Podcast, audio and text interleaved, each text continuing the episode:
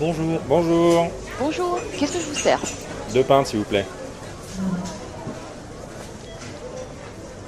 Il y a quelques jours, je feuilletais des livres de jeux de rôle, bien décidé à refaire une bonne vieille partie de cyberpunk. Je souriais en relisant ce monde. Écrit au début des années 80, le jeu décrit les années 2020. Il avait très bien anticipé la création d'un réseau d'information mondiale type Internet. En revanche, les netrunners, les hackers de l'époque, comme n'importe quel kidam moyen, devaient toujours aller se connecter à des bornes dédiées dans la rue ou se brancher de manière filaire à des prises sur des ordinateurs ou des serveurs. Le sans-fil, le Wi-Fi, les autres technos GSM restent complètement confidentiels. En matière d'informatique personnelle et terminaux connectés, la réalité des années 2000 a surpassé le fantasme de tous les auteurs de science-fiction précédant cette période.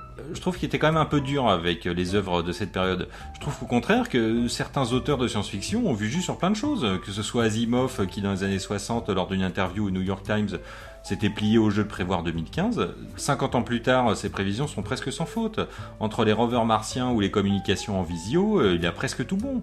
Ou encore Arthur C. Clarke qui, dans les années 70, prédit que tout le monde aura un ordinateur personnel pour se connecter au réseau dans, les années 2000. Je dis pas que les auteurs de science-fiction sont de mauvais futurologues. Si, si, c'est ce que tu es en train de dire. Non, non, vraiment pas. Je parle juste des technologies de l'information et de la communication. Ouais, bon, et arrête de vouloir recadrer le sujet là.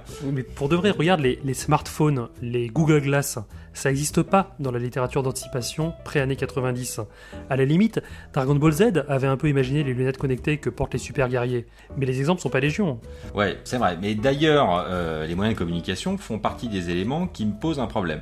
Tu prends l'espèce opéra où un tel se retrouve dans le secteur machin du quadrant bidule et envoie un message à son pote qui se trouve dans la galaxie d'à côté. Ah oui, il y a un épisode de Star Trek là-dessus. Babylon 5 surtout, je mm. pense. Euh, mais personne n'a cherché à expliquer comment fonctionnaient ces liaisons.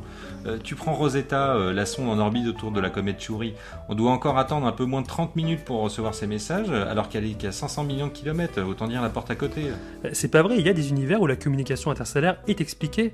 Pense à un objet mythique de la science-fiction en matière de communication, c'est l'Ansible. La technologie a été imaginée pour la première fois en 66 par Ursula Le Guin dans le monde de Rankou. C'est une vaste écart spatiale où les héros utilisent l'Ansible, une technologie qui permet d'envoyer des messages supraluminiques, c'est-à-dire qu'ils vont plus vite que la vitesse de la lumière tellement plus vite que la communication est instantanée.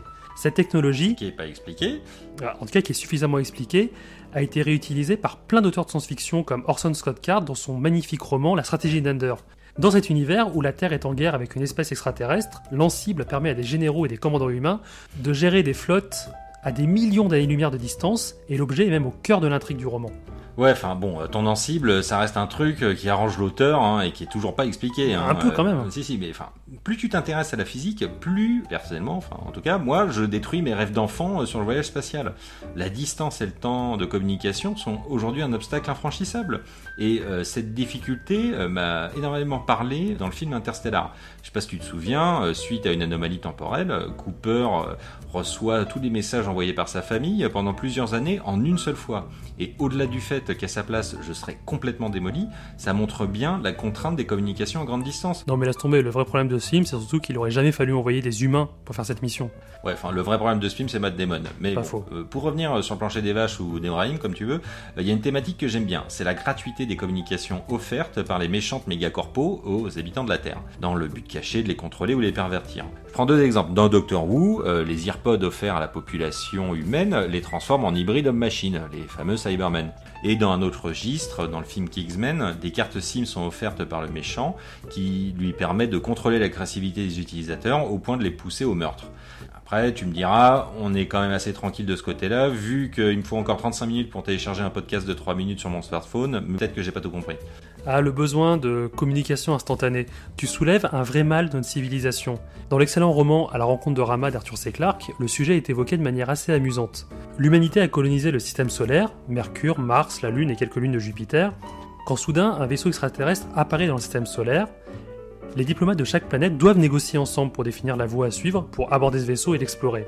Ce qui est amusant, c'est qu'ils doivent tous se réunir physiquement sur la Lune pour débattre, car les quelques minutes de délai de communication différentes vers Mercure, vers Mars, vers Jupiter rendent les négociations multiparties impossibles à gérer correctement. Tous ces diplomates hurlent et crachent sur ces scientifiques incapables de créer un système de communication instantané à l'échelle du système solaire. Et Arthur C. Clarke, en bon ingénieur qu'il est, ne laisse envisager aucune solution réaliste pour pallier ce problème. Je trouve ça génial quand même qu'un auteur de science-fiction tel Arthur C. Clarke euh, parte du principe qu'il n'y a aucune solution pour une télécommunication instantanée. Il a été visionnaire sur notre incompétence en gros. Mais bon, euh, après, je veux pas faire mauvais esprit. Euh, Trop tard. je peux pas m'en empêcher. Mais tu prends notre métier de journaliste. Il a énormément évolué grâce aux télécommunications, euh, du fait de pouvoir recevoir des images et des témoignages en direct. Euh, mais à l'échelle de notre système solaire et encore plus de notre galaxie, je ne vois pas trop comment on pourra communiquer et partir vers les étoiles sans remettre en cause le modèle standard de la physique. Faut voir, la physique envisage des particules supraluminiques comme les théories de tachyons. Et, que dire du concept d'intrication quantique qui explique que l'état quantique de deux objets est lié quelle que soit leur distance spatiale. Si l'un change, l'autre aussi, même à l'autre bout de l'univers. D'ailleurs, est-ce que c'est pas ce qu'utilise Obi-Wan Kenobi quand la planète Alderaan est détruite? Il est situé à des milliers d'années-lumière et pourtant il ressent instantanément un trouble dans la force, comme si des millions de voix s'étaient éteintes d'un seul coup, explique-t-il. A-t-il senti un changement dans le flux de tachyon ou est-il intriqué quantiquement avec l'univers? Ça, c'est de la communication. Génial, encore une théorie où on explique avec un vieux qui sent des trucs euh, parce qu'il est issu d'une ancienne secte d'assassins psy. Ton manque de foi me consterne. Ah oui, mais bon.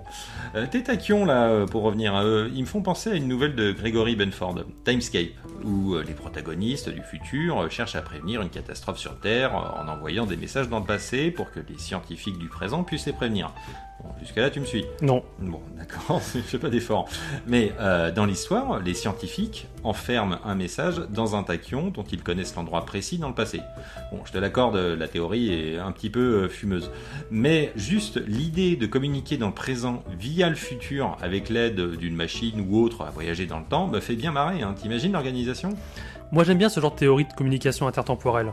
Par exemple, Dr Manhattan dans Watchmen est capable de voir le futur, et en déformant le champ de tachyon, Ozymandias l'empêche d'anticiper le futur. Ou dans Babylon 5, bien ah sûr. Grâce à un champ de tachyon, la station euh, Babylon 5 reçoit les messages de détresse venus de Babylon 4, qui a pourtant disparu 5 ans auparavant.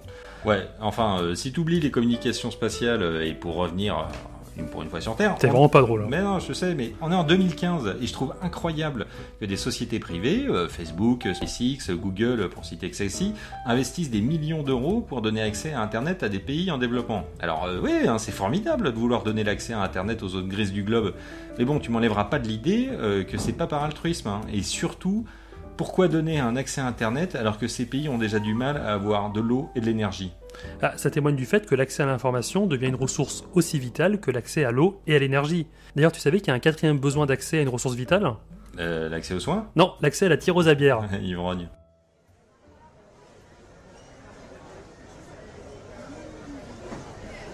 Excusez-moi, on va fermer, je vais devoir vous encaisser. C'est pour moi.